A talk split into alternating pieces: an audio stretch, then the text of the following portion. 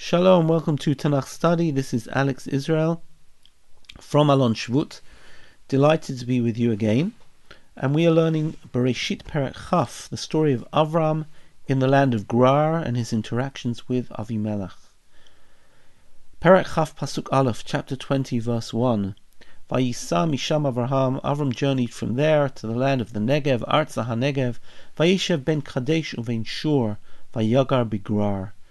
And he lived between Kadesh and Shur and sojourned in a place called Gerar. This uh, parsha starts strangely because Vayisa Misham Avraham. Where is the Sham? Uh, what does it mean he travelled from there? The Mefarshim say he travelled from Elonei Mamre, where he had been before, and that's quite clear, but that use of the word Misham is very interesting because we've seen, seen it already. When the men Uh, the angels left him after the story where they'd told Sarah about her upcoming pregnancy, it said Vayakumu Misham Ha'anashim. The men got up from there. Likewise, when Avram was about to argue for Sodom, Vayifnu Misham Ha'anashim. Sham is the place where they tell Avram and Sarah they're going to have a child. Sham is the place where Avram argues with God. This seems to be connected in somehow by using the word Sham to the previous story. And here I'd like to offer two possible uh, options.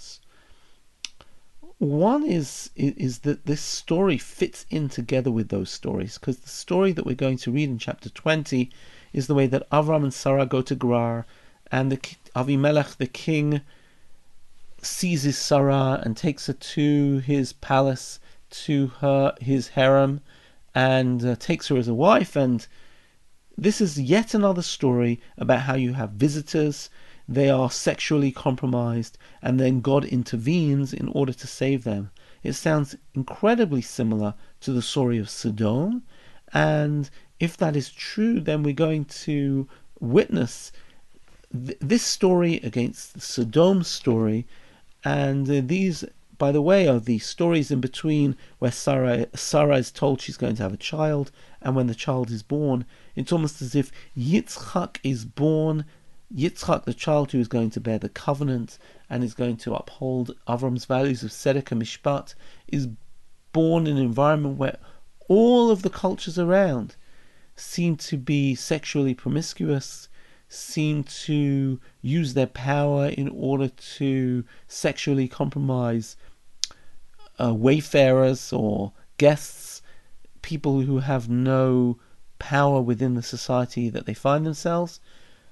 And therefore Misham will tell us that Avram is coming from the place where he encountered Sodom, and here he's going to encounter it again.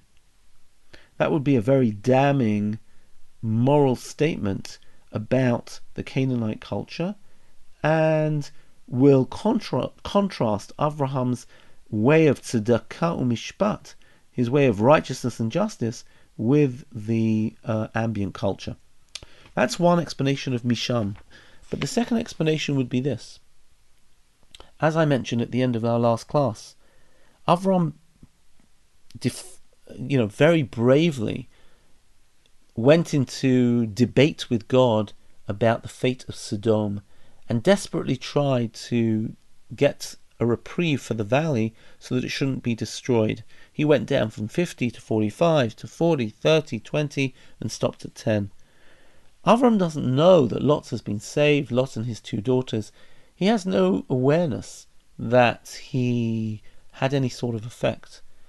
Could it possibly be that Avram abandons the area of Sodom because he can't stand looking down from his uh, hill view and see that valley all destroyed and all burnt? He can't stand to look at it every day. He feels that he failed. And I say this because he goes to Gerar. Gerar is right at the border of Eretz Yisrael. We know this from earlier on in Perek Yud, in chapter ten, when it gives us the borders of Eretz Canaan, and it tells us that one of the borders, um, the border goes from Sidon up in Lebanon, Boacha Gerara ad Azah, through Gerar to Gaza. In other words, Gerar is right on the border. It's the edge of Eretz Canaan. Is Avram sort of uh, pushing himself away from the centre of society? It, it's this, I think, is certainly a possibility. So Avram is in Gerar, and here we're going to see a story which is highly reminiscent of Avraham and Sarah's visit to Egypt back in chapter twelve. Vayomer Avram el Sarah ishto. Avram said to Sarah his wife, Achotihi. He said about her, she is my sister. Vayishlach Avimelech melech Gerar vayikach et Sarah. Avimelech, the king of Gerar, went and took Sarah. Here we see a very awful practice of uh, kings and rulers who think that since they have the power, they can, as we've already mentioned, sexually dominate anybody who is an outsider. And this is true throughout so many environments that we've seen in Sefer Bereshit. We will later see Dinah, who goes alone into the town of Shechem and is raped by the um, heir apparent of Shechem. We're going to see later on Yosef, who is uh, sexually compromised by Eshet Potiphar. This seems to be an environment where whoever is stronger wins and has power over the weaker. A pretty terrible environment. And now we understand why Avram has to say, Achotihi. Vayavo Elohim al Avimelech b'chalom halayla. God appeared to Avimelech in a dream of the night. Vayomer lo, and said to him, Hinach meit al ha'isha asher achachta v'hi b'ulat baal. You are a dead man because of the woman you took, because she is another person's wife. V'Avimelech lo karav eleha. The narrator tells us Avimelech had not even come near her. Vayomer Adonai hagoi gam sadik taharog. And Avimelech says, My Lord, will you even kill a nation who is innocent? Hagoi gam sadik taharog. Halahu amar li achotihi. He told me she was his sister. Vigam hi amra achihu. She said he's my brother. Betom levavi. In the innocence of my heart, of nikayon kapai, and the and the, and the cleanness of my hands, asiti zot. I did this. Vayom elav Elohim b'chalom. God said in the dream, Gam anochi yadati ki betom levacha asita zot. I know you did this Uh, without knowledge, and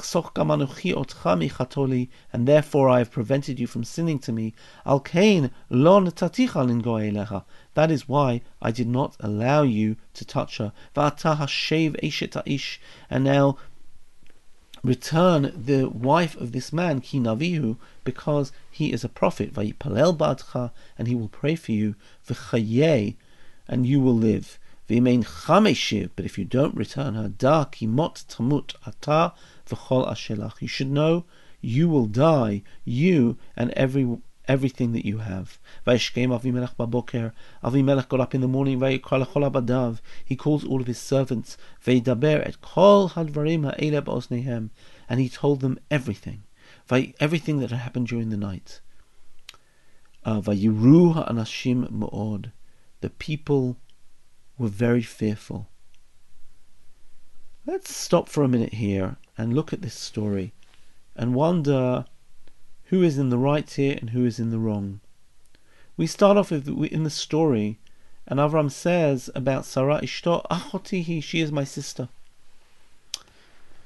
This seems to happen very, how should I say, casually and routinely.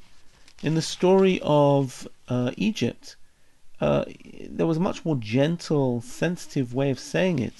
There it says, and when they got close to Egypt, Avram said, you are such a beautiful woman, maybe they'll take you, and uh, Imri na achotiyat, please uh, say that uh, you are my sister, et cetera. Here it just says it casually. Is there a sense of criticism here at Avram? Achotihi, as if it's just routine. Wasn't there any other way of dealing with this? Didn't the last time work out badly? And indeed, last time they had to go down to Egypt because Kaved Harav, because there was a harsh famine. What about this time? Did they have to go to the Eretz Plishtim?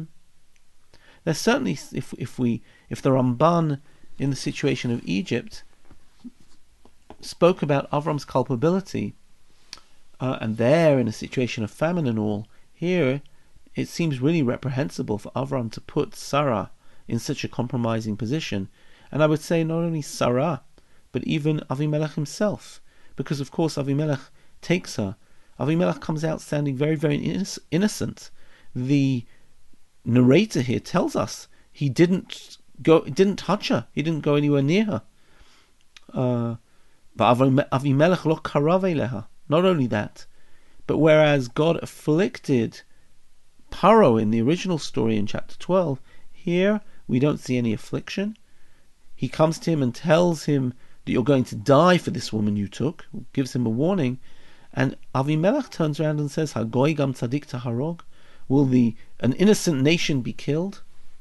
Fascinating statement. It almost sounds like Avram's statement about uh, the innocent being killed along with the guilty. Avimelech is sort of taking the role of Avram here, pleading with God and saying, I didn't do anything. And you hear how he turns around to God and says, she said he was his sister, he said he's a brother. But Tamlov Aviv Onikion Kapaya Siti Zod, and God affirms that indeed he is innocent and says, I know that you did this in the uh, I know you did this, but Tom Levavacha, you did this innocently, and that's why I didn't let you didn't let you get anywhere close to him. When Avimelech gets up in the morning, you'd think he'd go and run to Avraham, but he doesn't. He goes to his courtiers and explains everything that, that happens. Why would he do such a thing? He sounds so sincere. Uh, why is he explaining his actions? He could have just, you know, not publicized it. And when his courtiers hear about it, it says they were greatly fearful. And this is interesting because then Avimelech calls Avraham. I'm reading from Pasuk Tet, verse nine, and says, what did you do to us? How did I sin to you? You have brought on me and on my kingdom a great sin. You've done things with me which really should not be done. Avram, you've been inappropriate. And apparently Avram doesn't respond. Avram is just silent. So Avimelech continues and says, why did you do that? And Avram says, Ki amarti rak ein yirat Elohim b'makom hazeh. There is no fear of God in this place. V'haraguni al devar ishti, and I'll be killed for my wife. This is very interesting. Avram's assessment, the ein yirat Elohim b'makom hazeh. If there is no fear of God, I will be killed, because we just read before that Vayiru ha'anashim od, that Avimelech's courtiers were very fearful. Is it fearful of something else or fearful of God? At this stage, as we read it, it seems like everybody here on the Avimelech side is pretty sincere. Why is Avram casting aspersions that Ein Yirat Elohim b'makom hazeh? And then Avram says, V'gam omna achoti batavihu. In fact, I didn't lie. She really is my sister. She was my relative before I married her. She is a relative on my father's side, Achlo Batimi, but not on my mother's side. Vatihili Lishan, I married her. Does this war argument hold water? It might be not a technical lie, but as the Ramban points out, he's not really getting out of the moral culpability here, because even if she is technically his sister, he passed her off as sister as opposed to his wife, but she is also his wife. Avram continues, when God made me wander from my father's house, I said, let this be your kindness that you do with me. Every place we go, please say, he is my brother. Avimelech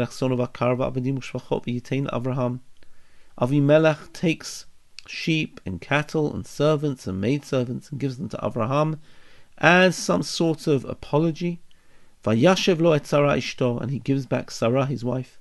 Vayomar Avimelech hinei artzi lefanecha. Avimelech says even more than that. As opposed to Pharaoh, who exiled Avraham, he says, my land is wide open for you, betov be'inecha shev, live wherever you want. Or le Sarah amar, and to Sarah he says, hinei natati elef kesef la'achicha. Here he has a pretty big dig at Avraham. I'm giving you a thousand pieces of silver to your brother.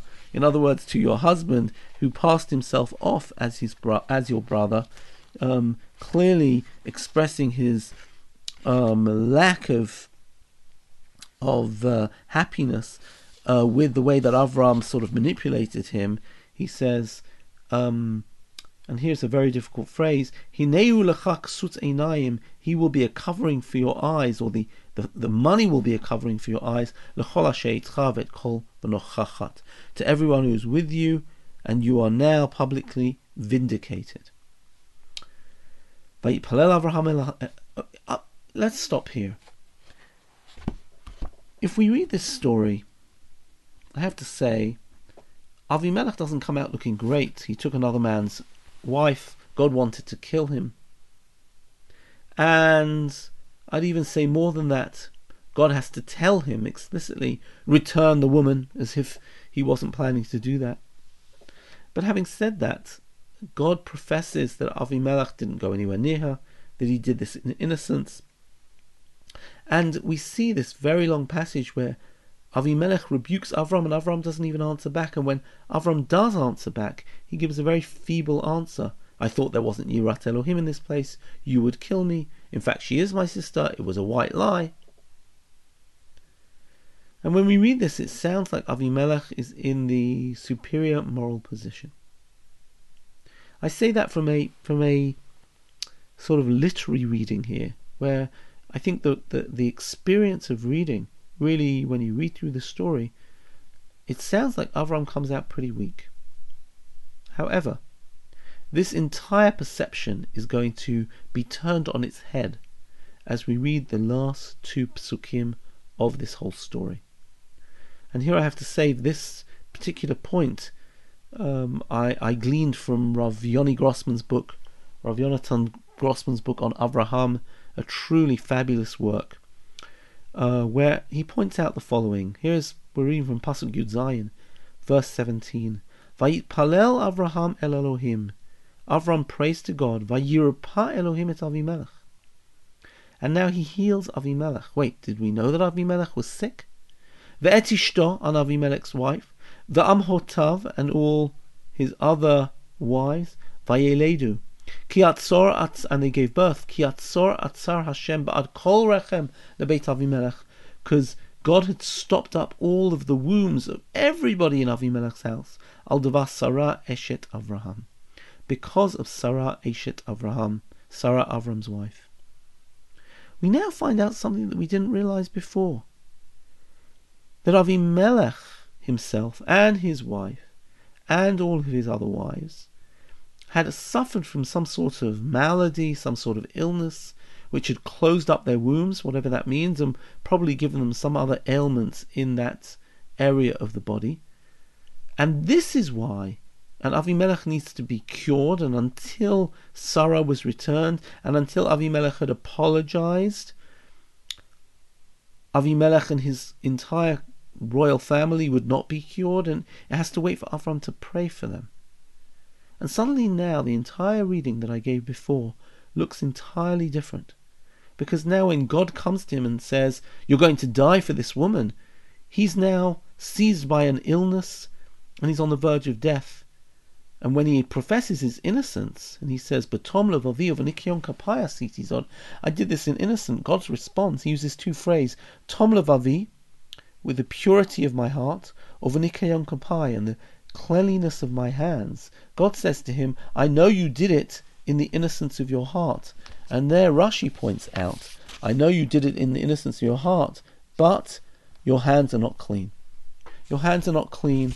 A society which seizes a woman without, uh, you know, just because she is vulnerable in your midst, you are culpable.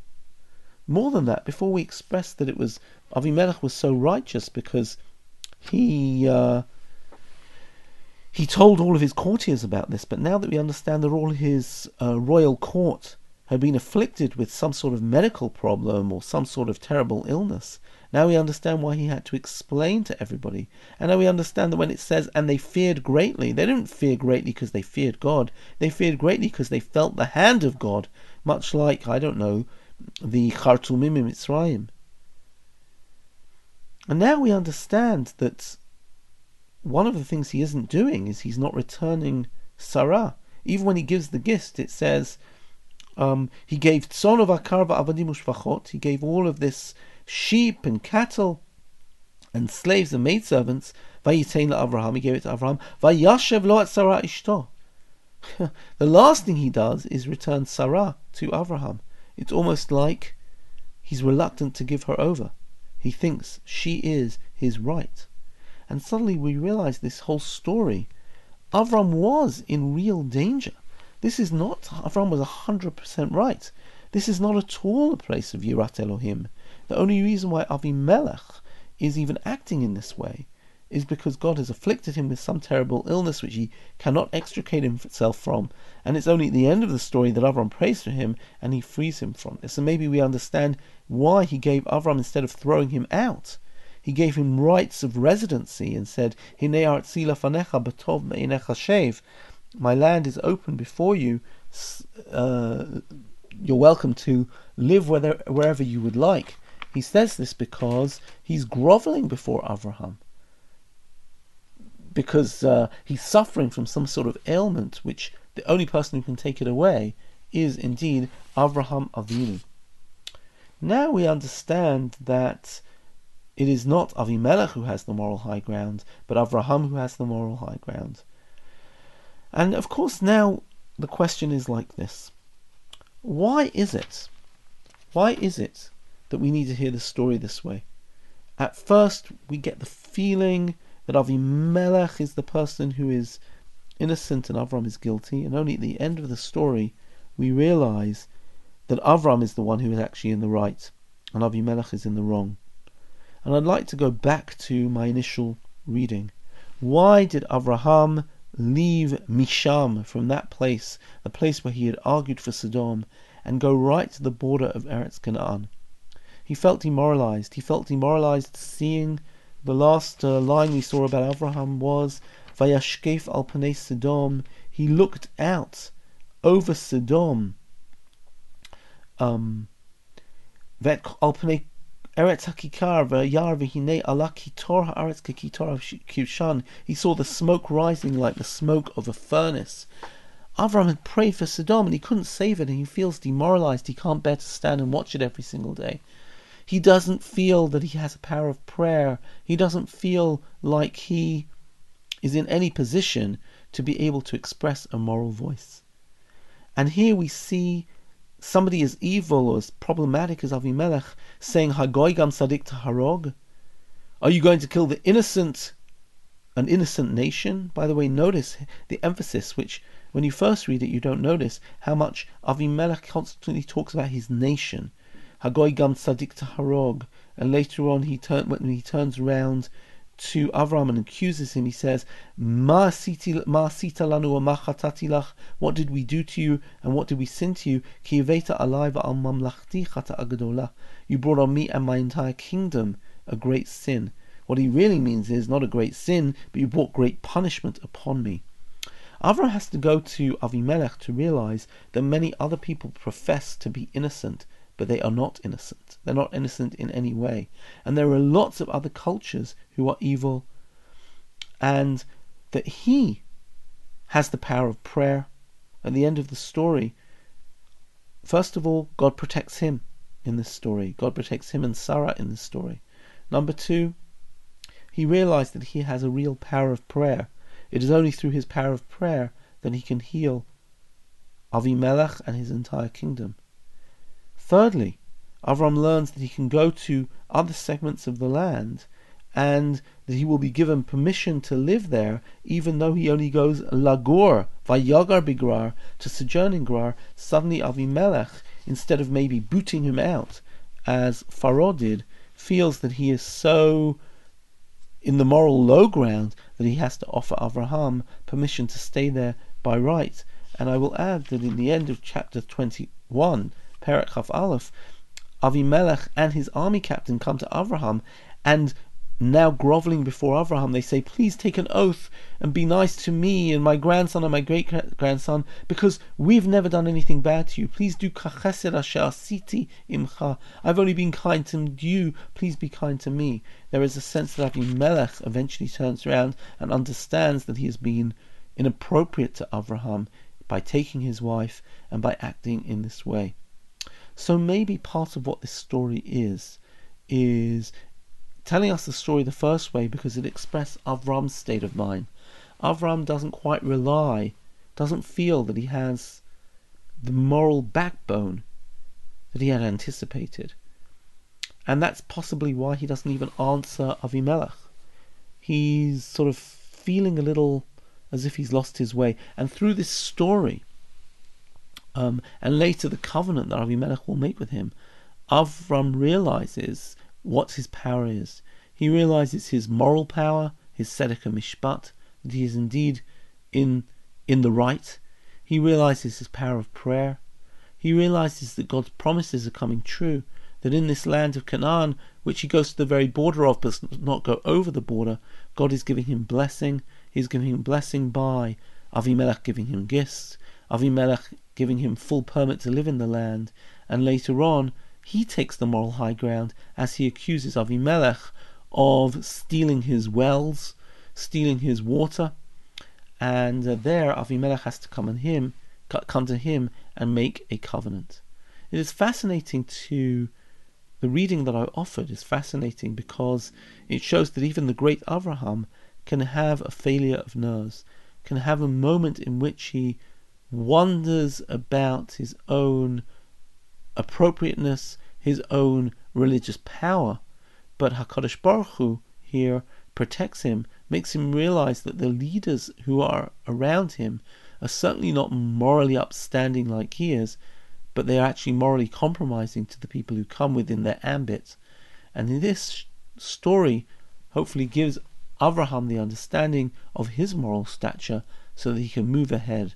And indeed we will see this moral stature in full colour in the next two stories, the sending away of Ishmael and the Akedah. Thank you very much for listening and have a wonderful day.